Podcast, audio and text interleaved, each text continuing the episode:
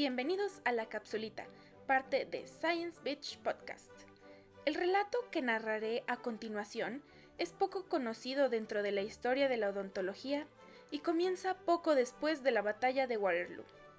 Cien días después de su fuga de la isla de Elba, un Napoleón ávido de gloria y enfermo de cistitis partió con su ejército del norte y se enfrentó durante cuatro días en el campo de Waterloo a la maquinaria de guerra combinada de Prusia, Inglaterra y Holanda.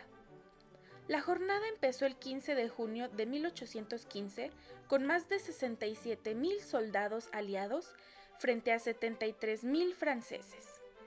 La batalla terminó el día 18 con la derrota de los franceses en un paisaje de silencio, lodo y desolación.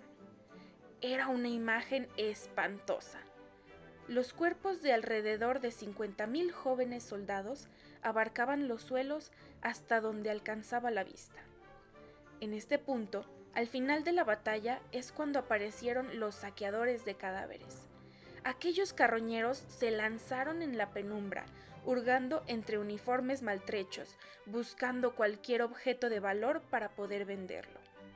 Ellos buscaban prendas, monedas o joyas, pero lo que principalmente se llevaban era un tesoro oculto en las bocas cadavéricas, las dentaduras de los muertos y en especial los dientes incisivos que estuvieran en buen estado.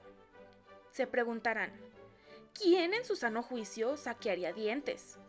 Para responder esta pregunta hay que remontarnos varios años antes de la batalla. Durante las cruzadas en el siglo XI se descubrió el azúcar, el hallazgo dio paso al comercio de este producto durante los siguientes siglos, y las potencias europeas comenzaron a enviar a sus colonias marítimas cargamentos de azúcar de caña. El dulzor no era barato, era un lujo de aquellos tiempos, por lo que extendió las caries entre los ricos y familias acomodadas.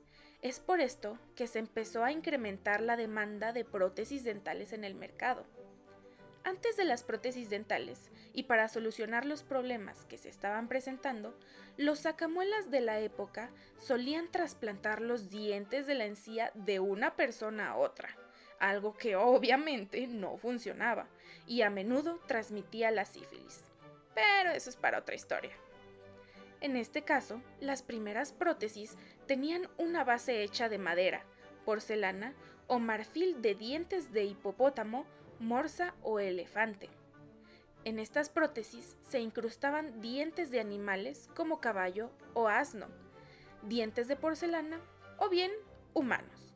Por ejemplo, de presos ajusticiados que eran despojados de sus dientes, o bien la gente pobre vendía sus piezas dentales dañadas, desesperados por conseguir un poco de dinero, siempre y cuando no fueran esclavos negros, o dientes proporcionados por los resurreccionistas que exhumaban cadáveres. El procedimiento para realizar una de estas prótesis en su conjunto completo tardaba alrededor de seis semanas.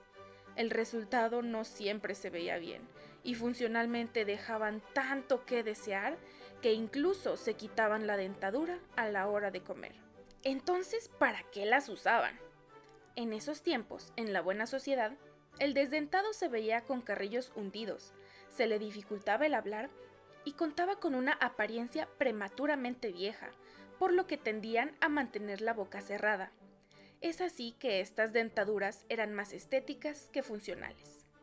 Las prótesis dentales con piezas talladas en huesos de animales o marfil se deterioraban con mayor rapidez, generando un sabor apodrido en la boca y un aliento apestoso debido a la falta del esmalte que poseen los órganos dentales humanos. Con esto les había quedado claro a los dentistas que la mejor alternativa de un diente humano era otro diente humano. Pero los ricos desdentados eran exigentes. Para ellos era mejor tener los dientes de un joven saludable, muerto por bala de cañón o cortado por una espada, que los dientes arrancados de la boca de un arcado, de cuerpos en la morgue o de los que eran suministrados en el mercado negro por los profanadores de tumbas, los cuales en la oscuridad y con alicates arrancaban los dientes de los muertos putrefactos. A muchos ricos desdentados no les gustaban estas opciones, ya que estos dientes solían estar en malas condiciones y hacer una dentadura con estos dientes suponía un grave riesgo de transmitir a sus nuevos propietarios enfermedades como gingivitis, tuberculosis y sífilis, que eran bastante comunes en estos tiempos. Es aquí donde los soldados muertos en la batalla de Waterloo y sus bellos dientes forman parte de la historia.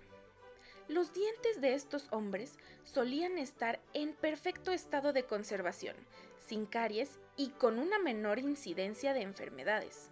Gracias a las características que poseían estas dentaduras, la demanda de las prótesis se multiplicó y las dentaduras postizas que se hacían con estos dientes adquirieron el nombre de los dientes de Waterloo en el mercado, donde dentistas y ricos con problemas en su boca pagaban el alto precio de estas joyas extrañas. De hecho, cualquiera que portara estos dientes los lucía con orgullo, convirtiéndose en un símbolo de opulencia necesaria para estar en la clase alta.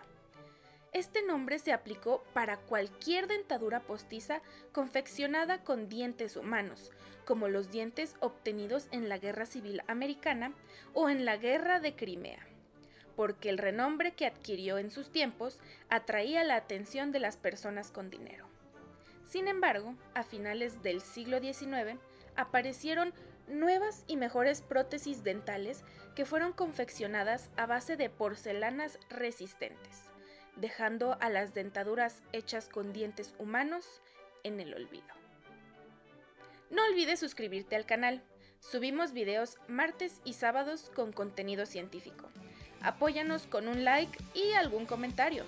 Síguenos en Twitter, Instagram, Facebook y Reddit. En la caja de descripción están los enlaces, al igual que las referencias. Esto fue la capsulita de Science Beach Podcast. Adiós.